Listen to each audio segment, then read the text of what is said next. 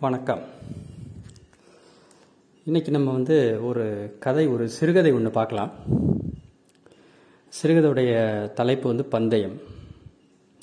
இந்த கதையை எழுதியவர் வந்து ஆண்டன் செக்காவ் அப்படின்ற ரஷ்ய எழுத்தாளர். இதை நான் வந்து ரீசண்டாக நமது எழுத்தாளர் எஸ்ரா அவர்கள் சொல்ல கேட்டேன். ரொம்ப அருமையாக இருந்தது அந்த கதை. அதனால் அந்த கதையை நான் சொல்லி சொல்லலாம் அப்படின்னு சொல்லி முயற்சி பண்ணுறேன் ஒரு நாள் வந்து ஒரு இரண்டு மூன்று நபர்கள் சேர்ந்து பேசிகிட்டு இருக்காங்க. அங்கே என்ன டிஸ்கஷன் ஓடுது அப்படின்னா மரண தண்டை வேணுமா வேண்டாமா அப்படின்ற டிஸ்கஷன் போயிட்டுருக்கு அப்போ ஒரு பெரிய பணக்காரர் தொழிலதிபர் வந்து அவர் என்ன சொல்கிறாருன்னா மரண தண்டனை தான் வந்து சரி. ஆயுள் தண்டனைலாம் இருந்ததுன்னா ஒவ்வொரு நாள் நம்ம சுதந்திரத்தை இழந்து சிறைக்குள்ளே இருந்து வாடுறதுன்றது ரொம்ப ஒரு சிரமமான விஷயம் அப்படின்னு சொல்கிறாரு அப்போ அங்கே ஒரு இளைஞன் வந்து அதுக்கு எதிராக சொல்லிகிட்ருக்கான் ஆயுள் தண்டனை தான் சரி உயிர் ரொம்ப முக்கியம் உயிரோடு இருக்கிறது ரொம்ப முக்கியம். அது நம்ம சிறையில் கூட சுதந்திரத்தை இழந்து சிறையில் கூட இருக்கலாம் அப்படின்னு அந்த இளைஞன் சொல்கிறான் அப்போ அங்கே ஒரு பந்தயம் கட்டப்படுது. என்னன்னா அந்த இளைஞன் வந்து நான் ஒரு நான் சுதந்திரத்தை இழந்து நானே என்னைத்தானே நான் சிறையில் அடைச்சிக்கிறேன். அப்படி அடைச்சா அவங்களால என்ன செய்ய முடியும் அப்படின்னு அந்த பணக்காரர்கிட்ட கேட்குறான் அந்த பணக்காரர் சொல்கிறாரு பதினைந்து வருடம் நீ வந்து வீட்டு சிறையில் நீ இருந்தேன்னா உனக்கு நான் அது பதினைந்து வருடம் கழித்து நீ வெளியில் வர்றப்ப உனக்கு வந்து ரெண்டு லட்சம் ரூபிள்கள் தரேன் அப்படின்ற மாதிரி. ரூபிள்ங்கிறது ரஷ்யன் ரூபி. ரெண்டு லட்சம் ரூபிள் தரேன் அப்படின்ற மாதிரி சொல்கிறாரு அப்போ ஒரு ரெண்டு பேருக்கு இடையில் அது ஒரு எழுதப்படாத ஒரு ஒப்பந்தம் தயாராகுது. அந்த பணக்காரர் வீடு பக்கத்துலேயே ஒரு கெஸ்ட் ஹவுஸ் இருக்குது அதிலே வந்து அந்த இளைஞர் வந்து தன்னைத்தானே அடைச்சிக்கிறாரு. அவருக்கு வெளியில் எங்கேயும் போக முடியாது. வெளியில் இருக்கவங்கள்ட்ட பேச முடியாது. பட் அவர் என்ன கேட்குறாரோ என்ன உணவு கேட்குறாரோ என்ன படிக்கிறதுக்கு என்ன கேட்குறாரோ இசை கேட்குறாரா எது வேணுமோ அதை வந்து ஒரு சிறு ஜன்னல் வழியாக அதை உள்ளே கொடுப்பாங்க. அதை வாங்கி அவர் யூஸ் பண்ணிப்பார். ஆனால் வெளியில் உள்ளவங்க யாரோடையும் பேச முடியாது. அது மாதிரியான கான்வர்சேஷன்லாம் பண்ண முடியாது. அப்போ இது இப்படியே போகுது. ஃபஸ்ட்டு ஆரம்பத்தில் அது ஒரு பெரிய விஷயமா அந்த இளைஞனுக்கு தெரியல. வீட்டுக்குள்ளேயே சுற்றுறான் அப்புறம் வந்து பாட்டு கேட்குறான் வெளியில் வந்து ஜன்னலில் பார்க்குறான் அப்புறம் புக்கு கேட்குறான் புக்கை வாங்கி படிக்கிறான். அது மாதிரியே போயிட்டுருக்கு ஃபஸ்ட் எடுத்தோடனே ஒரு ஜனரஞ்சகமான புத்தகங்கள் பொழுதுபோக்கு புத்தகங்களை வாங்கி படிக்கிறான் அவன் அந்த படிக்கிற அந்த அந்த அண்டன் செக்காக சொல்கிற வரிசையை பார்த்தீங்கன்னா நல்லாயிருக்கும் அந்த புக்கு இல்லை இது ஃபஸ்ட்டு வந்து ஜனரஞ்சகமான புத்தகம் வாங்கி படிக்கிறான். அப்புறம் அதில் ஒரு சில வருடங்களில் அதில் அவனுக்கு ஒரு இன்ட்ரெஸ்ட் இல்லை. தென் அவங்க அதுக்கப்புறம் வந்து இலக்கியம் வாங்கி படிக்கிறான். அப்புறம் அப்படியே அவன் உள்ளுக்குள்ளேயே இருக்கிறதுனால பெரிய லெவலில் எதுலேயும் ஒரு ஒரு உள்ளே வந்து ஒரு இன்ட்ரெஸ்ட் இல்லாமல் ஒரு ஆர்வம் இல்லாமல் சுற்றிட்டு இருக்கான். அப்புறம் அதுக்கு பிறகு வந்து நடமாட்டம் குறையுது. அவனோட ஃபுட்டு இன்டேக் குறையுது. அப்புறம் அதுக்கு பிறகு என்ன பண்ணுறான்னா இலக்கியத்துலேருந்து மொழிகள் சம்மந்தமான மொழிகள் கற்றுக்கிற அந்த புத்தகங்களை கேட்குறான் அதை கற்றுக்கிறான் அந்த மொழிகள் வந்து சரியா அப்படின்னு சொல்லி சரி சரியா நம்ம கற்றுக்கிறது சரியா அப்படின்னு சொல்லி பார்க்குறான். அதே மாதிரியே வாழ்க்கை போயிட்டுருக்கு. ஆனால் நாளுக்கு நாள் அவனுடைய ஆர்வங்கள் குறையுது. படிச்சுக்கிட்டே இருக்கான். ஆனால் அவனுடைய ஒரு மனநிலையில் ஏதோ ஒரு மாற்றம் தோணுது. ஒரு பத்து வருஷம் அப்படியே ஓடுது. ஓடின பிறகு அவன் என்ன பண்ணுறான் அடுத்து நிறைய புத்தகங்கள் படிச்சுட்டு கடைசியாக பத்து வருஷம் கழித்து பைபிள் கேட்குறான் இந்த புத்தகங்கள்லாம் படிச்சுட்டு அது பைபிள் கேட்குறான் பைபிளை வந்து ஒவ்வொரு சொல்லாக படிக்கிறான். அந்த சொல்ல அதை வந்து என்ன உணர்ந்து அறிந்து படிக்கிறான். அப்புறம் கண்ணீர் விடுறான். அப்புறம் பிரார்த்தனை செய்கிறான் அப்புறம் திரும்ப கொஞ்சம் படிக்கிறான். அது மாதிரியான ஒரு மனநிலைக்கு அவன் வர்றான். அதுக்கப்புறம் திரும்ப அதுக்கு பிறகு அறிவியல் சம்மந்தமான புத்தகங்கள். அந்த பைபிள் படித்து முடித்த பிறகு அதுக்கப்புறம் அறிவியல் சம்மந்தமான புத்தகங்கள் படிக்கிறான். பைபிளில் சொன்னது சரியா அப்படின்னு செக் பண்ணுறதுக்கு இந்த ஆன்மீக சொன்ன நூல்களில் சொன்னது சரியா அப்படின்னு இது அப்படின்னு செக் பண்ணுறதுக்காக அவன் அறிவியல் நூட்களை நூட்களை வாங்கி படிக்கிறான்.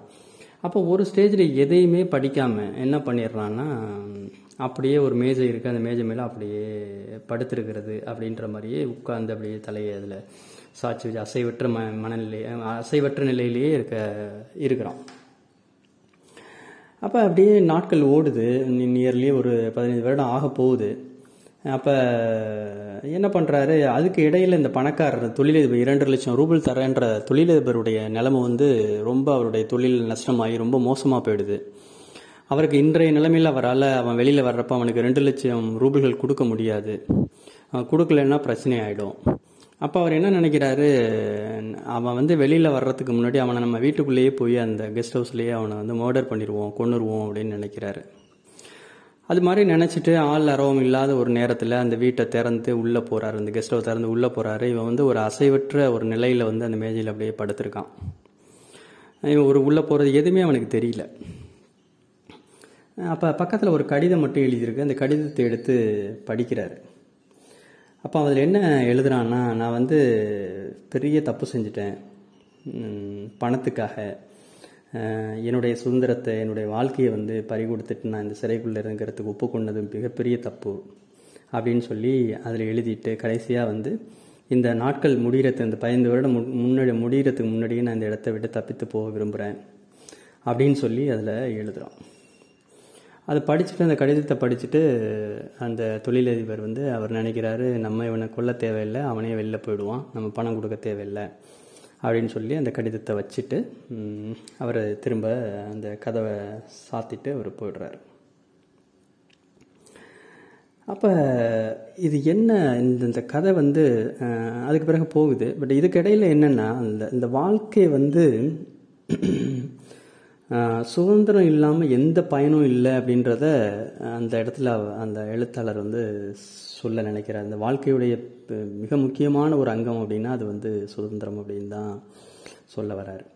அதுக்கு பிறகு அவர் போயிடுறாரு. அடுத்த நாள் வந்து பாது அந்த வீட்டில் உள்ள வேலைக்காரர்கள் வந்து அந்த வீட்டை பார்க்க வராங்க. அந்த வீட்டில் கதவை உடைச்சிட்டு இவன் தப்பிச்சு போயிடுறான் அந்த இளைஞன். அப்போ வந்து அந்த லெட்டரை எழுதி எடுத்து கொண்டாந்து கொடுக்குறாங்க. அந்த லெட்டரை வந்து அவர் வாங்கி வாங்கி படிச்சுட்டு பத்திரப்படுத்தி வச்சுக்கிறார். ஏன்னா பத்திரம் அது அங்கே தான் வந்து அந்த எழுத்தாளருடைய இது அப்படி அந்த ஒரு மனிதனுடைய மனநிலை என்ன அப்படின்னு சொல்லி எழுத்தாளரும் எஸ்ராவும் அந்த இடத்துல தான் சொல்கிறாங்க ஒரு மனிதன் வந்து அந்த கடிதத்தை அவர் கையில் வாங்குறப்ப அந்த தொழிலதிபருடைய கை வந்து நடுங்குது. ஏன்னா ஒரு ஒரு இளைஞனுடைய ஒரு பதினைந்து வருட வாழ்க்கையுடைய சுதந்திரத்தை நம்ம பறிச்சிட்டோம் அப்படின்ற ஒரு குற்ற உணர்வு அவருக்கு அவர் ஏற்படுது. அப்போ அவருடைய கை நடுங்குது. இருந்தாலும் அதுக்கு பிறகு அதை உணர்றாரு. நம்ம செஞ்சது தப்பு. நம்ம ஈகோனால இந்த தப்பை செஞ்சிட்டோம். அந்த பையனும் ஒத்துக்கிட்டதும் தப்பு தான் அவனுடைய பணத்தாசையினால் அவன் ஒத்துக்கிட்டான். அந்த பணத்தாசையினால் அந்த சுதந்திரத்தை வந்து பறி கொடுத்துட்டான் நம்ம செஞ்சதும் தப்பு தான் அப்படின்னு உணர்றாரு. ஆனால் அடுத்த செகண்ட் என்ன பண்ணுறாரு இந்த லெட்டரை மடித்து பத்திரமா வச்சுக்கிறாரு. அது மனிதனுடைய மனநிலை. என்னென்னா நாளைக்கு அவனே வந்து திரும்ப வந்து கேட்டான்னா நம்ம வந்து இரண்டு லட்சம் ரூபல் கொடுக்குற மாதிரி ஆயிரும். அதனால் இந்த லெட்டரை பத்திரப்படுத்தி வச்சுக்கணும் அப்படின்னு சொல்லி வச்சுக்கிறாரு.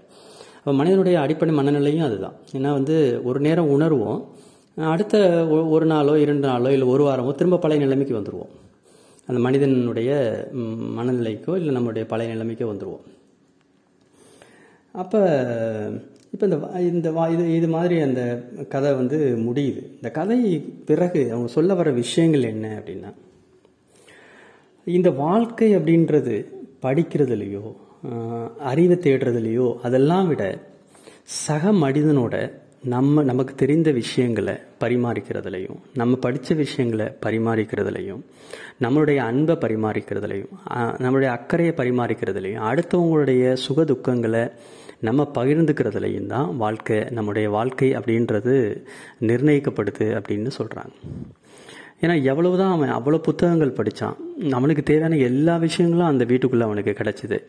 ஆனால் ஒன்றே ஒன்று கிடைக்கல. ஒரு சக மனிதனுடைய அன்பு கிடைக்கல. சக மனிதனுடைய ஒரு பரிமாற்றம் எந்த பரிமாற்றமும் கிடைக்கல. அறிவு பரிமாற்றமோ இல்லை பாச பரிமாற்றமோ அன்பு பரிமாற்றமோ எதுவுமே அவனுக்கு கிடைக்கல. அதுதான் இங்கே. இப்போ வாழ்க்கைன்றது பெரும்பாலும் என்ன அப்படின்னா இதுக்காக தான் மனித மனம் வந்து இயங்குது. இதுதான் சின்ன சின்ன விஷயங்களுக்காக நமக்கு தோணும். ஆனால் சின்ன விஷயங்கள் எல்லாம் சேர்ந்து தான் வாழ்க்கை. அவனுக்கு பிடித்தவற்றை நமக்கு பிடித்த அடுத்தவங்கள்ட்ட பரிமாறிக்கிறது. இது மாதிரியான விஷயங்கள் எதையுமே அவனால் வந்து செய்ய முடியல. இதில் அதனால் என்ன அப்படின்னா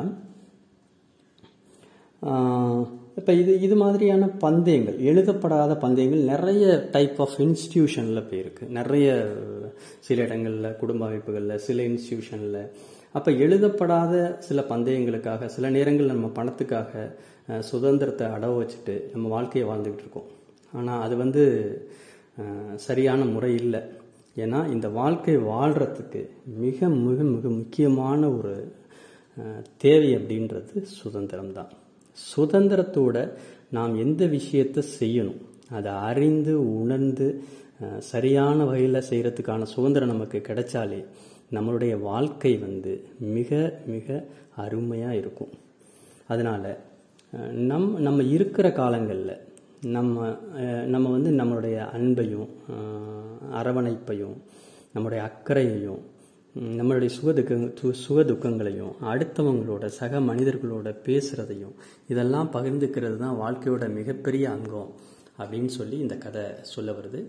எனக்கு அதனால் பணத்திற்காக உங்களுடைய எந்த வித உங்களது சுதந்திரத்தை எப்பொழுதும் அடமானம் வைக்காதீர்கள். ஏனென்றால் வாழ்வின் மிக முக்கியமான ஒன்று சுதந்திரம். அதனால் வந்து அந்த க அந்த கருத்தை தான் இந்த கதை சொல்ல வருது. இந்த கதை எனக்கு வந்து எனக்கு ரொம்ப பிடிச்ச கதை. அதை சொன்ன விதம் ரெஸ்ரா சொன்ன விதம் அந்த ஆண்டன் சக்காவுடைய சிந்தனை ரொம்ப ரொம்ப ரொம்ப அருமையான அது. நன்றி. இன்றைக்கு மரம். எனக்கும் மரத்துக்குமான சின்ன வயதிலிருந்து கிடைத்த அனுபவங்களை பற்றி பார்க்கலாம். உலகில் எனக்கு ரொம்ப பிடிச்ச மிக முக்கியமான ஒரு விஷயம் வந்து மரம்.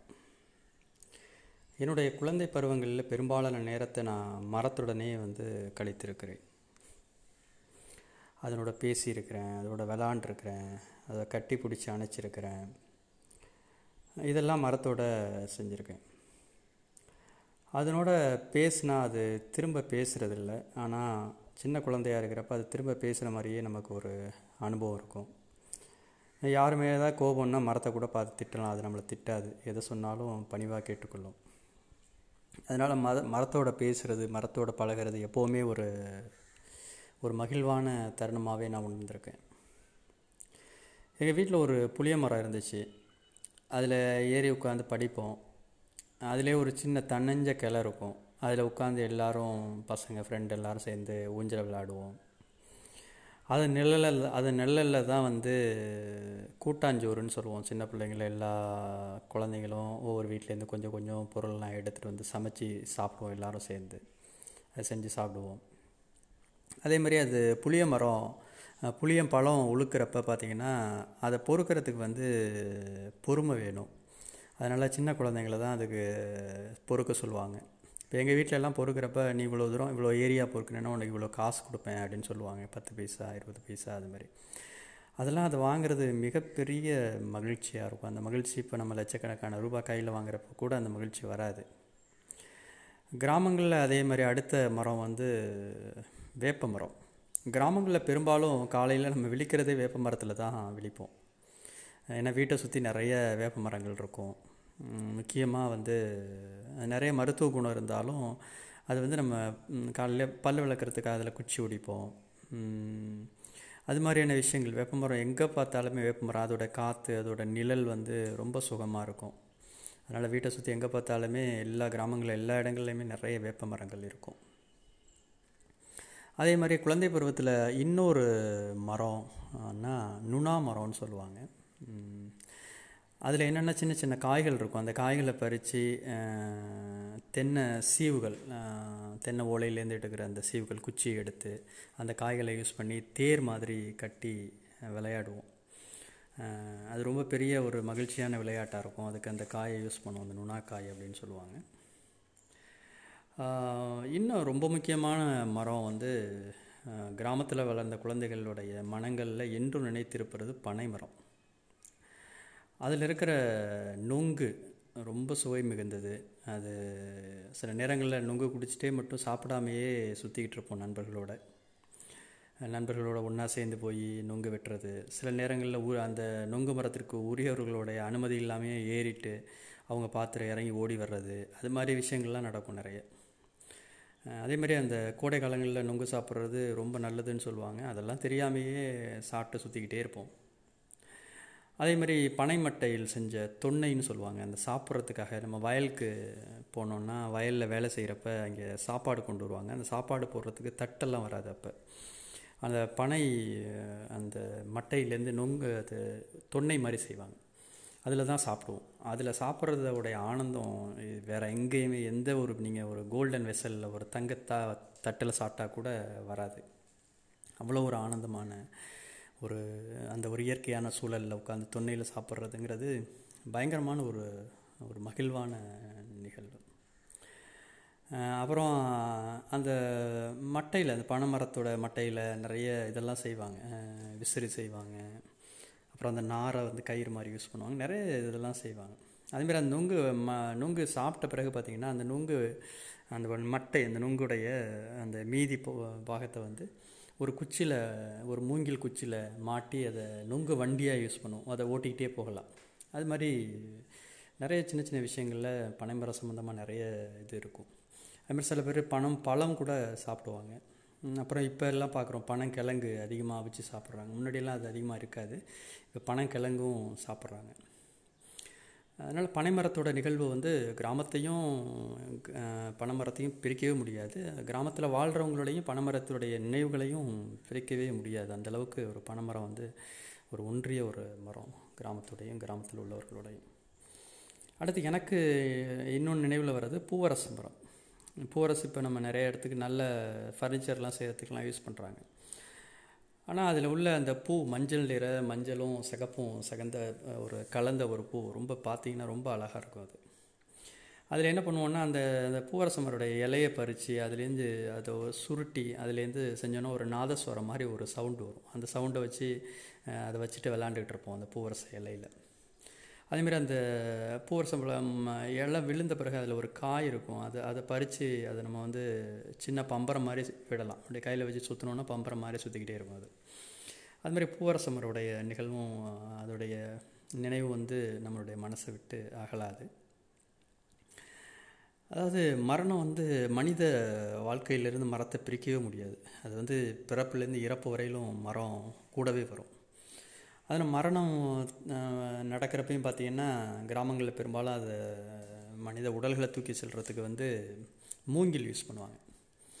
மூங்கில் வந்து நிறைய பயன்கள் இருக்குது புல்லாங்குழல் செய்கிறதுலேருந்து நிறைய கூடை செய்கிறதுலேருந்து அதுக்கான பயன்கள் வந்து ரொம்ப ரொம்ப அதிகம் மூங்கிலுடைய பயன்கள்.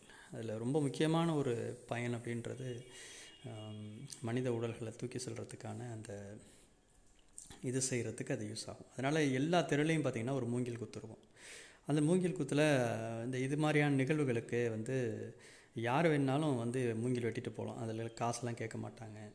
அதெல்லாம் கேட்க மாட்டாங்க. இலவசமாக வெட்டி எடுத்துகிட்டு போகலாம் நிறைய மூங்கில் குத்து இருக்கும் கிராமங்களில்.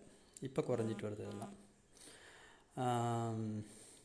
அதே மாதிரி இன்னும் ஒரு சின்ன ஒரு இது வந்து எப்போ எல்லாம் இப்போ எல்லாம் நம்ம வந்து கம் வந்து கடையில் வாங்குகிறோம் அப்போல்லாம் எங்களுக்கு கம் எப்போல்லாம் தேவைப்படுறப்பையோ கருவை மரம்னு ஒரு மரம் இருக்கும். அது இப்போ கொஞ்சம் அரிதான மரம் ஆயிட்டிருக்கு. அந்த மரத்தில் போயிட்டு சும்மா அந்த மறுவாள் எடுத்துகிட்டு போய் அது பட்டையை மட்டும் செதுக்கணுன்னா அதுலேருந்து ஒரு அந்த பால் மாதிரி வரும். அது வந்து இப்போ இருக்கிற கம்மெல்லாம் விட நல்லா ஸ்ட்ராங்காக இருக்கும். அதை எடுத்துகிட்டு வந்து நம்ம ஹாட் வாட்டரில் போட்டு மிக்ஸ் பண்ணி ஒட்டினோன்னா அது வந்து ரொம்ப உறுதியாக இருக்கும். நல்லா ஒட்டும். அது மாதிரியான கருவை மரத்தோட இது மாதிரி நிறைய மரங்கள். இன்னொரு மரம் ஒதிய மரம்னு சொல்லுவாங்க. நீங்கள் கல்யாணங்களில் மேடையில் பார்த்துருக்கலாம். ஒரு ஒரு சின்ன ஒரு போத்து ஒரு இதை வச்சு ஒரு ஸ்டெம் வச்சு அதை சுற்றி மஞ்சள்லாம் மஞ்சள் நூல் கட்டுவாங்க பூ போடுவாங்க. அதுதான் ஒதிய மரம் அப்படின்றது. அது வந்து வீட்டுக்கு பக்கத்தில் எல்லா வீட்டுக்கு பக்கத்துலேயும் ஒரு ஒதிய மரம் இருக்கும். அந்த ஒதிய கிளை தான் அந்த திருமண வைபவங்கள் எல்லாம் யூஸ் பண்ணுவாங்க. மஞ்சள் கயிறு கட்டி அதெல்லாம் செய்வாங்க. அது அதோடைய ஸ்பெஷாலிட்டி என்னென்னா அந்த உதய மரம் வந்து நிறைய பயன்கள் இருக்குது அதுக்கு. அது இல்லாமல் அது வச்சோன்னா உடனே வந்து ஈஸியாக வந்து அது வந்து துளிர் விட்டு வந்துடும் அது பார்க்கலாம். அதோடைய பட்டை வந்து மருத்துவ குணங்களுடையது. அது மாதிரி அந்த எல்லார் வீட்டு பக்கத்துலேயும் அது ஊதிய மரம் போத்திருக்கும். ஸ்ட்ராங்காக இருக்காது ஒரு நல்ல மரம் ஆக்சுவலாக அப்புறம் ரொம்ப முக்கியமான மரம் வெட்டுட்டோம் நம்ம. அது வந்து முருங்கை மரம். முருங்கை மரம் வந்து கிராமத்தில் எல்லா வீட்லேயுமே இருக்கும். ஏன்னா கிராமத்தில் அப்போ இப்போ பரவாயில்ல. அப்போ பெரும்பாலான வீட்டுங்களில் வறுமை இருக்கும். அப்போ ஒரு ஏதோ ஒன்று செய்கிறதுக்கு ஏதாவது குழம்பு வைக்கிறதுக்கு வேறு எதுக்கோ ஒன்று காய்கறி இல்லைன்னா அவங்க ஃபஸ்ட்டு போகிறது வந்து முருங்கை மரம் தான். முக்கியமாக முருங்கை மரத்துடைய கீரையை பறித்து அந்த கீரையை சுண்டி அதாவது அதை வந்து ஒரு தொட்டுக்கை மாதிரி செஞ்சு அதோட ஒரு கஞ்சி. மினிமம் ஒரு வீட்டில் போனோன்னா ஒரு எவ்வளோ ஏழ்மையான ஒரு வீடாக இருந்தாலும் கஞ்சியும் அந்த முருங்கைக்கீரையும் இருக்கும். ரொம்ப சத்துமே இருந்தது அதெல்லாம் நமக்கு தெரியும். ஆனால் அப்போ வந்து வறுமை இருக்கிறப்ப நான் நிறைய முறை அந்த அந்த கஞ்சியும் அந்த முருங்கைக்கீரையும் சாப்பிட்ருக்கேன் யார் வேணாலும் அதே மாதிரி முருங்கைக்கீரை யார் வீட்டில் வேணாலும் போய் பறிச்சுக்கலாம். யாரும் எதுவும் காசு காசுலாம் கேட்கவே மாட்டாங்க அப்போ எல்லாம். அதே மாதிரி இன்னும் வேப்ப மரத்தோட இன்னொரு நிகழ்வு மறந்துருச்சு. வேப்ப மரத்தில் சின்ன பிள்ளையாக இருக்கிறப்ப வேப்பம் பழங்கள் கீழே விழுகிறப்ப அந்த வேப்பம் பழத்தை பொறுக்கி அதில் உள்ள தசைப்பகுதியெல்லாம் வந்து நீக்கிட்டு அதில் உள்ள அந்த நடுவில் உள்ள அந்த வேப்பம் கொட்டையை வந்து காய வச்சு வச்சுருந்தோம்னா அதை வந்து நம்ம விற்கலாம் விற்றோன்னா அதுக்கு ஒன்று ஒரு ரூபா ரெண்டு ரூபா அது மாதிரி கிடைக்கும். அந்த பணம் வந்து நமக்கு ஒரு பெரிய விஷயமா இருக்கும். இப்போ கிடைக்கிற ஆயிரக்கணக்கான ரூபாய்களுக்கு கிடைக்கிற சந்தோஷத்தை விட அந்த ஒரு ரூபா ரெண்டு ரூபா அந்த இளம் வயசில் கிடைக்கிற அந்த பணம் வந்து நமக்கு ஒரு பெரிய விஷயமா இருக்கும். அப்போ இது மாதிரி நிறைய நிகழ்வுகள் இளமை காலங்கள்லேருந்து இப்போ வரையிலும் மரங்களோட நமக்கான மகிழ்வான தருணங்கள் நம்மக்கிட்ட எந்தவித எதிர்பார்ப்புமே இல்லாமல் மரங்கள் அவ்வளோ விஷயங்களை நமக்கு கொடுக்குது. அதனால் வந்து மரத்தோட செடியோட கொடியோட நமக்குள்ள அனுபவன்றது நம்மளால் விவரிக்க முடியாது. அது நமக்கு செய்திருக்கிற அந்த பயன்கள் அதாவதுன்றது வேறு. பயன்கள்ன்றது வேறு. அதெல்லாம் நம்மளால் திரும்ப செய்ய முடியாது. ஆனால் அதோடு சேர்ந்து போன மகிழ்வான தருணங்கள் அது வந்து மிக மிக முக்கியமானது. அதனால் என் எனக்கு என்னட்ட கேட்டிங்கன்னா நீங்கள் ஒரு உங்களுக்கு பிடித்த ஒரு ஐந்து உலகத்தில் உள்ள ஐந்து பொருள்கள் சொல்லுங்கள் அப்படின்னு சொன்னால் எனக்கு தெரிஞ்ச அந்த ஐந்து பொருள்களில் முதலாவது வந்து மரமாக தான் இருக்கும். மரம் செடி கொடி அது மாதிரியான விஷயங்களாக தான் இருக்கும். எனக்கு அந்தளவுக்கு மரம் பிடிக்கும். அதனால் மரங்களை முடிந்த அளவு நம்ம எங்கெங்கெல்லாம் முடியுமோ மரம் செடி கொடிகளை நடுவோம் இருக்கிற செடி கொடிகளை பாதுகாப்போம். நன்றி. இன்றைக்கு மரம். எனக்கும் மரத்துக்குமான சின்ன வயதிலிருந்து கிடைத்த அனுபவங்களை பற்றி பார்க்கலாம். உலகில் எனக்கு ரொம்ப பிடிச்ச மிக முக்கியமான ஒரு விஷயம் வந்து மரம்.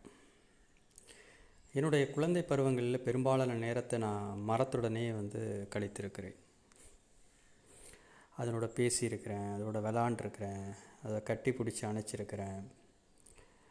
இதெல்லாம் மரத்தோட செஞ்சுருக்கேன். அதனோட பேசினா அது திரும்ப பேசுகிறதில்ல ஆனால் சின்ன குழந்தையாக இருக்கிறப்ப அது திரும்ப பேசுகிற மாதிரியே நமக்கு ஒரு அனுபவம் இருக்கும்.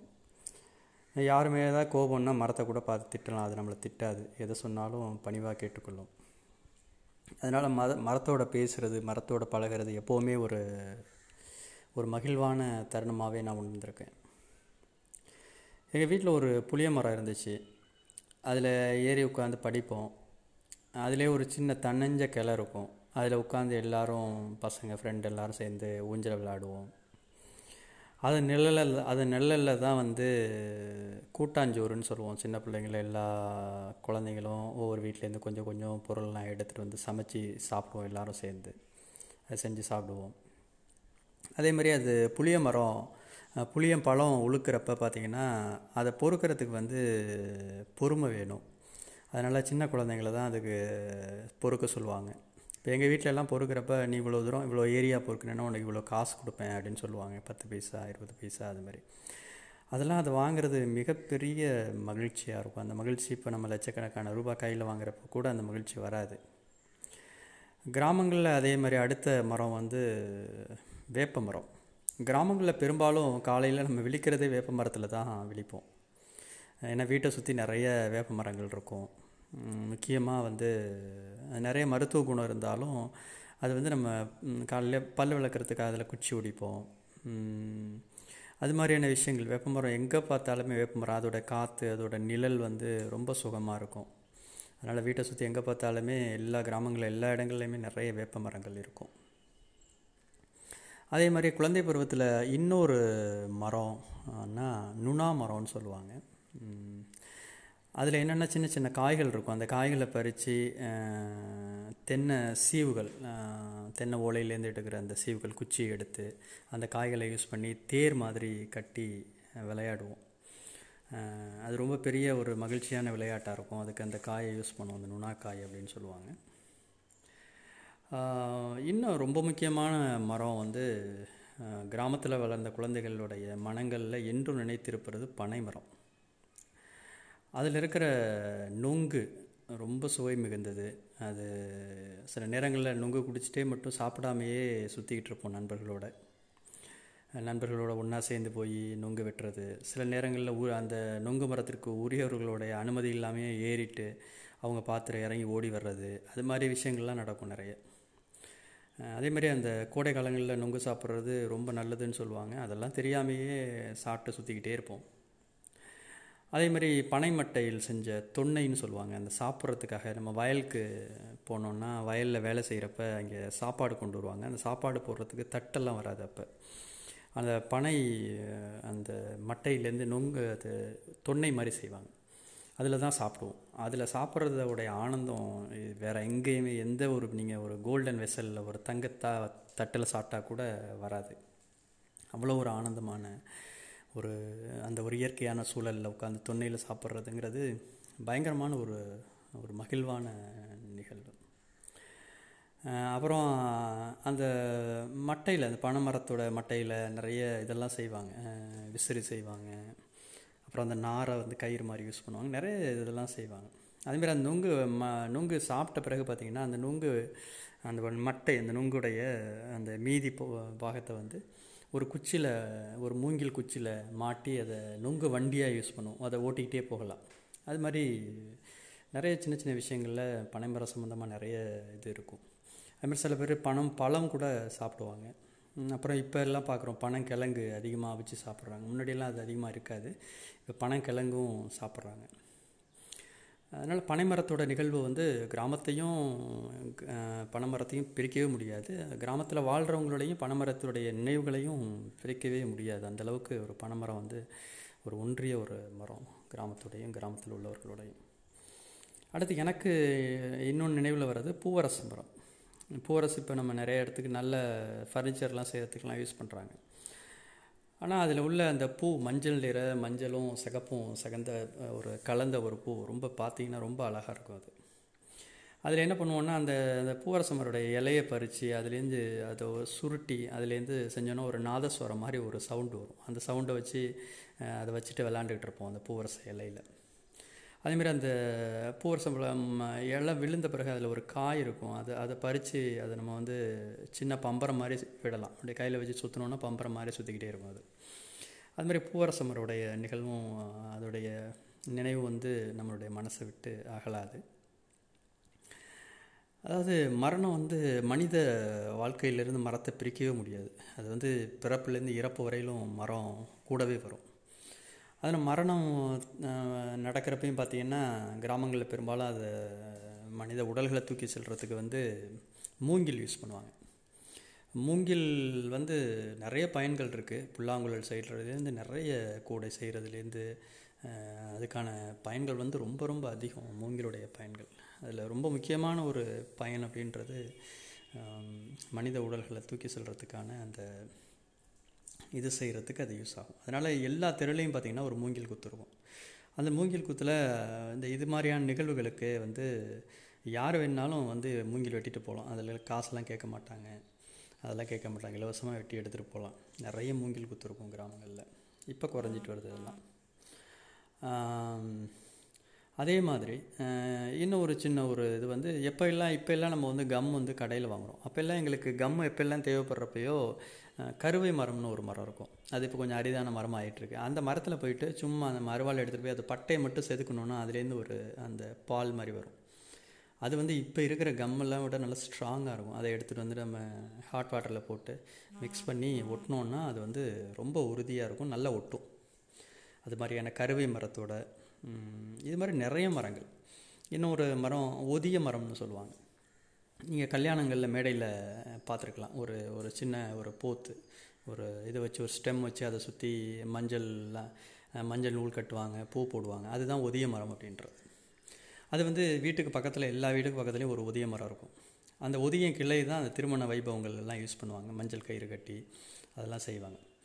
அது அதோடைய ஸ்பெஷாலிட்டி என்னென்னா அந்த ஒதிய மரம் வந்து நிறைய பயன்கள் இருக்குது அதுக்கு. அது இல்லாமல் அது வச்சோன்னா உடனே வந்து ஈஸியாக வந்து அது வந்து துளிர் விட்டு வந்துடும் அது பார்க்கலாம். அதோடைய பட்டை வந்து மருத்துவ குணங்களுடையது. அது மாதிரி அந்த எல்லார் வீட்டு பக்கத்துலேயும் அது ஒதிய மரம் போத்திருக்கும். ஸ்ட்ராங்காக இருக்காது ஒரு நல்ல மரம் ஆக்சுவலாக அப்புறம் ரொம்ப முக்கியமான மரம் வெட்டுட்டோம் நம்ம. அது வந்து முருங்கை மரம். முருங்கை மரம் வந்து கிராமத்தில் எல்லா வீட்லேயுமே இருக்கும். ஏன்னா கிராமத்தில் அப்போ இப்போ பரவாயில்லை. அப்போ பெரும்பாலான வீட்டுங்களில் வறுமை இருக்கும். அப்போ ஒரு ஏதோ ஒன்று செய்கிறதுக்கு ஏதாவது குழம்பு வைக்கிறதுக்கு வேறு எதுக்கோ ஒன்று காய்கறி இல்லைன்னா அவங்க ஃபஸ்ட்டு போகிறது வந்து முருங்கை மரம் தான். முக்கியமாக முருங்கை மரத்துடைய கீரையை பறித்து அந்த கீரையை சுண்டி அதாவது அதை வந்து ஒரு தொட்டுக்கை மாதிரி செஞ்சு அதோட ஒரு கஞ்சி. மினிமம் ஒரு வீட்டில் போனோன்னா ஒரு எவ்வளோ ஏழ்மையான ஒரு வீடாக இருந்தாலும் கஞ்சியும் அந்த முருங்கைக்கீரையும் இருக்கும். ரொம்ப சத்து மிகுந்தது அதெல்லாம் நமக்கு தெரியும். ஆனால் அப்போ வந்து வறுமை இருக்கிறப்ப நான் நிறைய முறை அந்த அந்த கஞ்சியும் அந்த முருங்கைக்கீரையும் சாப்பிட்ருக்கேன். யார் வேணாலும் அதே மாதிரி முருங்கைக்கீரை யார் வீட்டில் வேணாலும் போய் பறிச்சுக்கலாம். யாரும் எதுவும் காசு கேசுலாம் கேட்கவே மாட்டாங்க அப்போ எல்லாம். அதே மாதிரி இன்னும் வேப்ப மரத்தோட இன்னொரு நிகழ்வு மறந்துடுச்சு வேப்ப மரத்தில் சின்ன பிள்ளையாக இருக்கிறப்ப வேப்பம் பழங்கள் கீழே விழுகிறப்ப அந்த வேப்பம் பழத்தை பொறுக்கி அதில் உள்ள தசைப்பகுதியெல்லாம் வந்து நீக்கிட்டு அதில் உள்ள அந்த நடுவில் உள்ள அந்த வேப்பம் கொட்டையை வந்து காய வச்சு வச்சுருந்தோம்னா அதை வந்து நம்ம விற்கலாம். விற்றோன்னா அதுக்கு ஒ- ஒன்று ஒரு ரூபா ரெண்டு ரூபா அது மாதிரி கிடைக்கும். அந்த பணம் வந்து நமக்கு ஒரு பெரிய விஷயமா இருக்கும். இப்போ கிடைக்கிற ஆயிரக்கணக்கான ரூபாய்களுக்கு கிடைக்கிற சந்தோஷத்தை விட அந்த ஒரு ரூபா ரெண்டு ரூபா அந்த இளம் வயசில் கிடைக்கிற அந்த பணம் வந்து நமக்கு ஒரு பெரிய விஷயமா இருக்கும். அப்போ இது மாதிரி நிறைய நிகழ்வுகள் இளமை காலங்கள்லேருந்து இப்போ வரையிலும் மரங்களோட நமக்கான மகிழ்வான தருணங்கள்.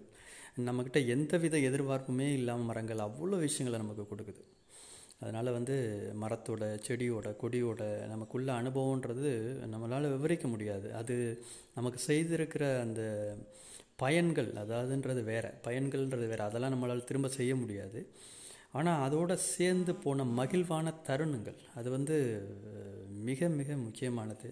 அதனால் என் எனக்கு என்னட்ட கேட்டிங்கன்னா நீங்கள் ஒரு உங்களுக்கு பிடித்த ஒரு ஐந்து உலகத்தில் உள்ள ஐந்து பொருள்கள் சொல்லுங்கள் அப்படின்னு சொன்னால் எனக்கு தெரிஞ்ச அந்த ஐந்து பொருள்களில் முதலாவது வந்து மரமாக தான் இருக்கும். மரம் செடி கொடி அது மாதிரியான விஷயங்களாக தான் இருக்கும். எனக்கு அந்தளவுக்கு மரம் பிடிக்கும். அதனால் மரங்களை முடிந்த அளவு நம்ம எங்கெங்கெல்லாம் முடியுமோ மரம் செடி கொடிகளை நடுவோம் இருக்கிற செடி கொடிகளை பாதுகாப்போம். நன்றி.